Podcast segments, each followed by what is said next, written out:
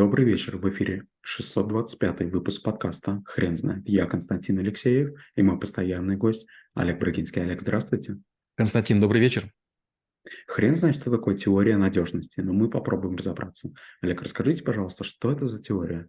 Теория надежности– это наука, которая занимается закономерностями поломка, поломок, отказов и вычислением необходимости профилактики. В какой-то момент времени мы становимся окружены таким большим количеством технических устройств, конструкций, что нас уже начинает волновать причины, из-за которых они могут не сработать. Представляете, вы вдруг утром пытаетесь выйти на работу, у вас настроение отличное, вдруг не срабатывает дверной замок, или не заводится машина, или не открывается шлагбаум, или сбоит светофор, и вы не можете проехать. Получается, что мы очень сильно зависим от от утюга, от чайника, от, э, не знаю, там, унитаза или там душа.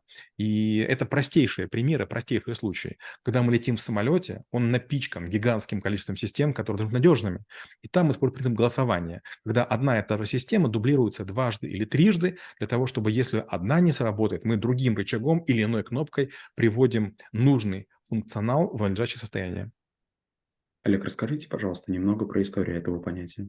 Когда мы имеем дело с машинами, механизмами, может все что угодно поломаться. Вопрос, узнаем мы об этом или нет. Скажем, в новых машинах э, почти всегда, если ломается что-то, машина еще едет.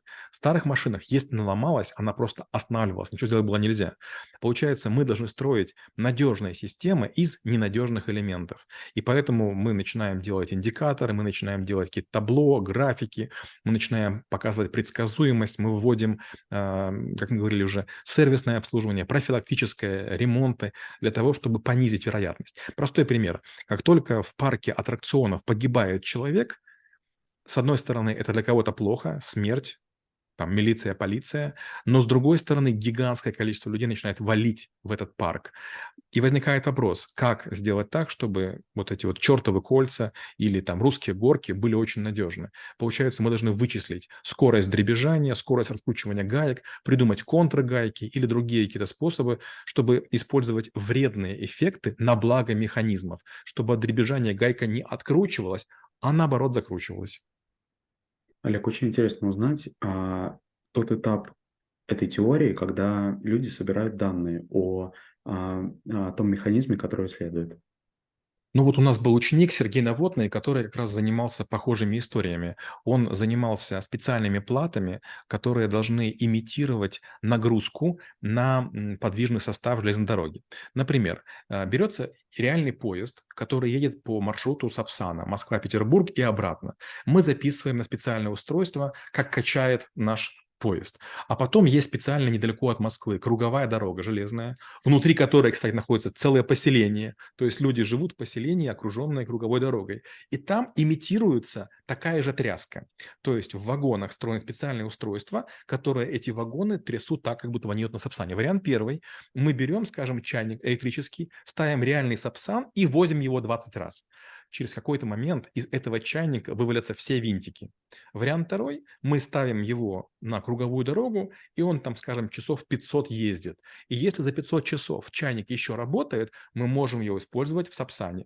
Но каждые 500 часов, например, мы его ремонтируем. Олег, расскажите, пожалуйста, про составляющие этой теории. А как должен выглядеть чек-лист, который а, будет составляться на тот предмет, а, а, о надежности которого мы, мы печемся. Ну, во-первых, надо понимать, что есть разные этапы. Есть проектирование, есть производство, есть приемка, есть транспортировка, есть эксплуатация, есть хранение, есть профилактика, есть ремонт и есть утилизация. И вот на всех этапах каждое изделие должно проходить вот такие вот режимы.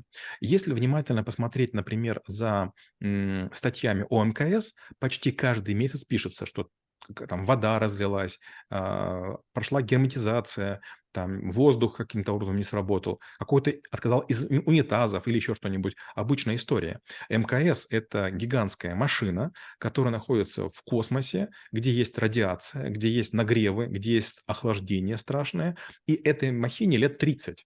Получается, что она находится на пределе надежности. А, если на качеле кататься подряд 30 лет, она точно сотрется в ничто.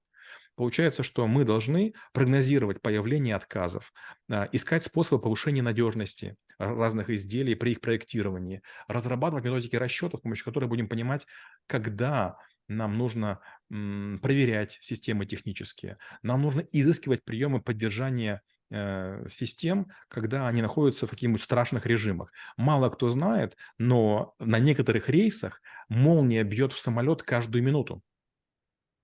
Олег, очень интересно узнать, а у человечества все-таки появилось а, выработать этот некий чек-лист и, собственно, доказательство теории надежности? Ведь мы говорим о людях, а люди, по сути своей, это непредсказуемые существа. Знаете, вот если все будут соблюдать правила дорожного движения и не будут превышать скорость, вероятность аварии будет ничтожна.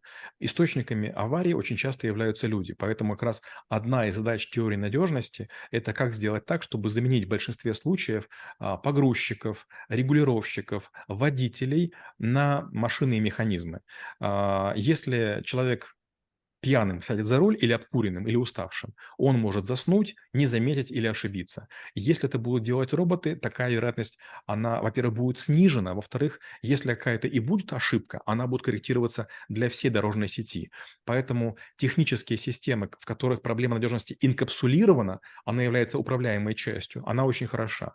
Но если мы зависим от людей, которые могут что-то не сделать, или там упор не поставить, или гайку не зафиксировать, или там, не знаю, какую-то защелку э, не включить, тогда, конечно же, у нас все что угодно может быть. Я хорошо помню видео, у меня есть товарищ Олег Корячкин, вместе раньше работали, он работает в Нью-Йорке, и он в какой-то момент времени прислал мне страшное видео. Значит, Нью-Йорк, э, дождь, ветер и какой-то скрежет. И Олег показывает телефоном, значит, стоит кран башенный и вот так вот качается. Сильно, сильно, сильно.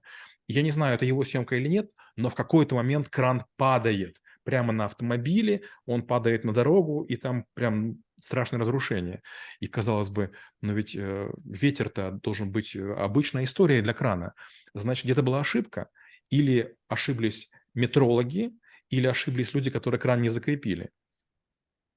Олег, не могли бы, пожалуйста, назвать пару а, примеров компаний, где точно отрабатывается теория надежности на 100%? Наверное, в первую очередь, это компания Motorola. Когда я с ними работал, мы разрабатывали транспьютеры DSP 96202. И там было очень много тестов, cases, которые нужно было проходить. И эти тесты должны были проходить при разных э, историях. При температуре минус 15 градусов и при температуре плюс 70.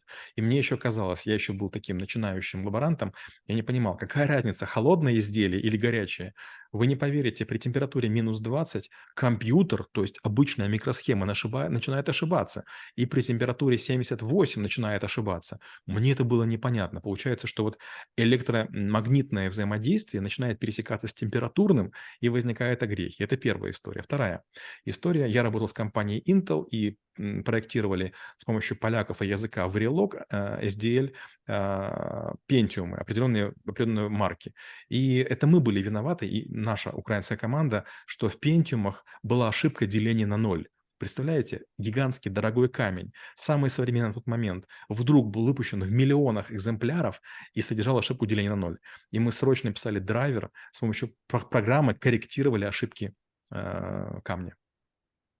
Олег, вы не могли бы, пожалуйста, рассказать, а теория надежности, она как-то развивается сейчас или это что-то что из прошлого?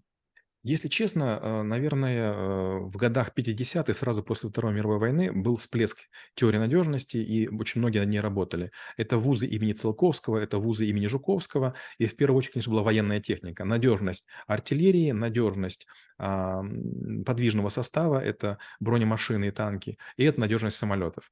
И понятно, что разные страны имеют разные требования. В одних странах высока температура и пыль, а вот, допустим, если мы говорим про такую страну, как Россия, тут есть и горячо, и холодно, и пыль, и, и страшные морозы. Получается, что те страны, которые живут в экстремальных условиях, скажем, как Норвегия, они имеют больше шансов построить хорошие ледоколы. И наоборот, такие страны, как, скажем, Египет или Эфиопия, имеют больше шансов построить машины, которые будут работать в условиях сильной запыленности и высоких температур.